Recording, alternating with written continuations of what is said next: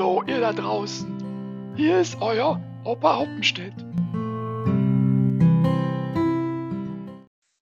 Einfach kann jeder, dachte sich der große Sprachenschöpfer und pflanzte dem Menschen verschiedene Samen ein, aus denen über 6000 einzelne Sprachen heranreiften. Viele Unterschiede bei Regeln und Verwendung von Sprache führen nicht selten zur Sprachverwirrung. So wird aus dem englischen Ausdruck Onion Rings für Zwiebelringe schon mal der freudige Ausruf Oh, my onion rings, wenn einen der Kumpel Zwiebel anruft. Doch irgendwie schien der weise Sprachenreiter mit der kommunikativen Kompetenz der Menschen noch nicht ganz zufrieden zu sein. Wie soll man es anders erklären können, dass plötzlich eine neue Mischform, genannt Denglisch, Einzug in unser Sprachzentrum hielt? Anfangs war es ja noch ganz harmlos.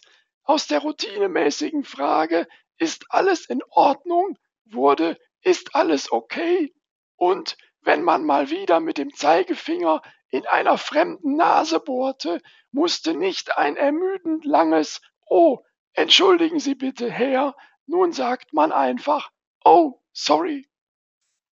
Zeit zu sparen ist aber nicht der einzige Grund für die deutsch-englische Sandwich-Lösung. Modern und ganz locker drauf sein will man damit auch. Aus lässig wurde cool und die Angebetene ist nicht mehr verführerisch, sondern sexy. Und in gewissen Situationen kommt einem der Umbruch sehr entgegen, wenn sie statt Bitte lass deine Unterhose noch an einfach sagen kann, zieh deinen Slip aus. Auch das soziale Miteinander wird nachhaltig gefördert. Früher mussten wir noch tief Luft holen, um zu sagen, du, ich freue mich wirklich sehr darüber, dass wir beide nun eine Lösung gefunden haben, mit der du keinen Nachteil hast und ich gut leben kann. Heute reicht dies völlig aus. Wir haben eine Win-Win-Situation. Hat man ein offensichtlich gutes Verhandlungsergebnis erzielt und will dies absichern, streckt man seinem Partner lächelnd die Hand entgegen und fragt schlicht Deal? Schlägt dieser ein, so ist es gut, und man sollte sich nicht auch noch zu einem gönnerhaften Thank you Dealer hinreißen lassen, denn das steigert ansonsten die Aussicht auf ungeteilte Aufmerksamkeit von Chirurgen oder Bestattungsunternehmern. Auch in der Werbung finden sich viele englische Ausdrücke.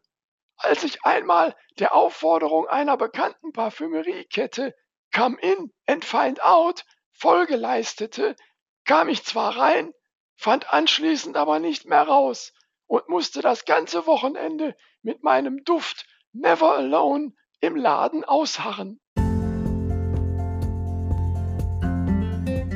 Schließlich erzeugt mancher Griff in den deutsch-englischen Werkzeugkasten Kopfweh, in schlimmeren Fällen auch heftigen Durchfall.